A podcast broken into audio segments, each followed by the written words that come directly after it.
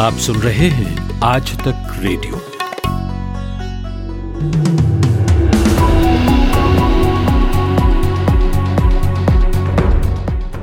नमस्कार, 1 बजे के खास समाचारों के साथ मैं माधुरी। देश के अधिकांश हिस्सों में बरसात का सिलसिला जारी है। राजधानी दिल्ली में आज सुबह से ही बारिश हो रही है।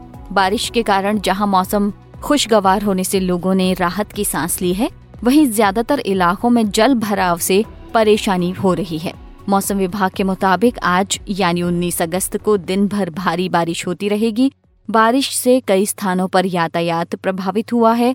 जाम को देखते हुए दिल्ली ट्रैफिक पुलिस ने अलर्ट जारी किया है।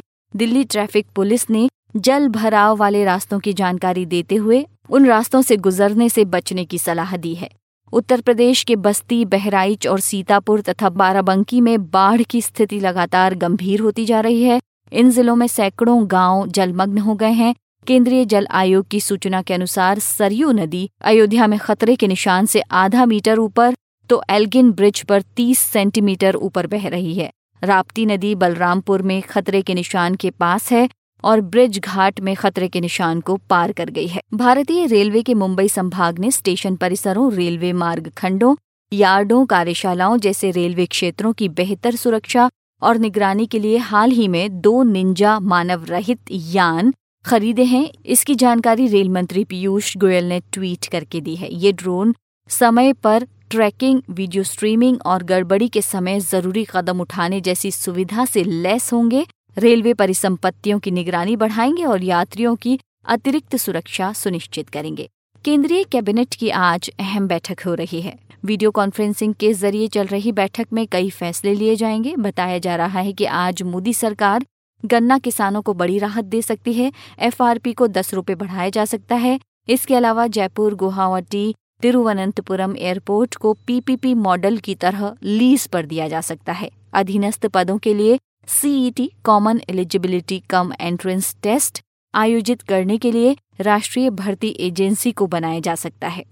देश में पिछले 24 घंटों के दौरान कोरोना महामारी संक्रमण के 64,500 नए मामले सामने आने से सक्रिय मामले बढ़े हैं। अब 27,67,000 से ज्यादा संक्रमित हैं। पिछले 24 घंटों के दौरान पहली बार 60,000 से ज्यादा लोग ठीक भी हुए हैं। इस दौरान 1,092 लोगों की मौत होने से मृतकों की संख्या 52,889 हो गई है। सुप्रीम कोर्ट ने बॉलीवुड अभिनेता सुशांत सिंह राजपूत की मौत की CBI जांच कराने के आदेश दिए हैं।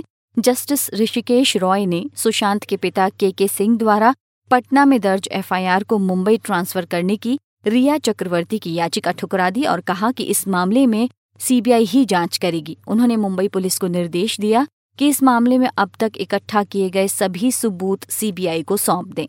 सीरम इंस्टीट्यूट ऑफ इंडिया ने वैक्सीन का दाम किफायती रखने का फैसला किया है ताकि हर कोई वैक्सीन खरीद सके, इससे कोई वंचित न रह जाए। ये भी तय हुआ है कि 50% वैक्सीन भारत के लिए रिजर्व रखी जाएगी। शुरुआत में इसका दाम 250 से 300 रुपये तक हो सकता है। बेंगलुरु हिंसा की जांच कर रही CCB ने समीउद्दीन को गिरफ्तार किया है। उस पर DJ हल्ली पुलिस स्टेशन में हिंसा की साजिश में शामिल होने और भीड़ को उकसाने का आरोप है। उसकी गिरफ्तारी CCTV फुटेज के आधार पर की गई है। इसके साथ CCB को अहम जानकारी भी मिली है। CCB के मुताबिक रुद्रेश मर्डर केस के आरोपी के संपर्क में समीउद्दीन था और वो अल हिंद का कई सालों से सदस्य था। फिलहाल उसको गिरफ्तार करके पूछताछ की जा रही है। उत्तर प्रदेश के आगरा में कुछ अज्ञात लोगों ने बड़ी वारदात को अंजाम दिया है। इन लोगों ने एक प्राइवेट बस को अगवा कर लिया और ड्राइवर कंडक्टर को बंधक बना लिया। बस में 37 सवारी भी थी। यात्रियों को झांसी में उतार दिया गया है। अभी तक बस का कोई सुराग नहीं मिला है। पुलिस बस की तलाश में छापेमारी कर रही है। दुनिया में कोरोना वायरस के मामले 2,20 करोड़ के करीब पहुंच चुके हैं। अब तक 7,77,000 लोगों की मौत हो गई है। वहीं अमेरिका में सबसे ज्यादा कोरोना के मरीज हैं। वहां 54,78,000 से ज्यादा लोग संक्रमित हैं। ब्राजील में 1,71,000 से ज्यादा मौत हो गई है। संक्रमण के मामले 33,59,000 से ज्यादा हैं। विश्व स्वास्थ्य संगठन के western Pacific regional director Takeshi Kasai ने कहा है कि कोरोना वायरस का प्रसार 20, 30 और 40 साल की आयु ऑस्ट्रेलिया के प्रधानमंत्री स्कॉट मॉरिसन ने ऐलान किया है कि उनके देश में कोरोना की वैक्सीन जल्द ही तैयार कर ली जाएगी। इस वैक्सीन को देशवासियों को फ्री में दिया जाएगा। उन्होंने कहा कि Swedish British pharmaceutical company AstraZeneca ने वैक्सीन की डील की थी। ये ऑक्सफोर्ड यूनिवर्सिटी के साथ बनाई जा रही है।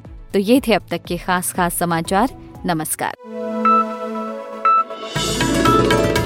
खबरों की हलचल और देश विदेश का मिजाज आप सुन रहे हैं आज तक रेडियो।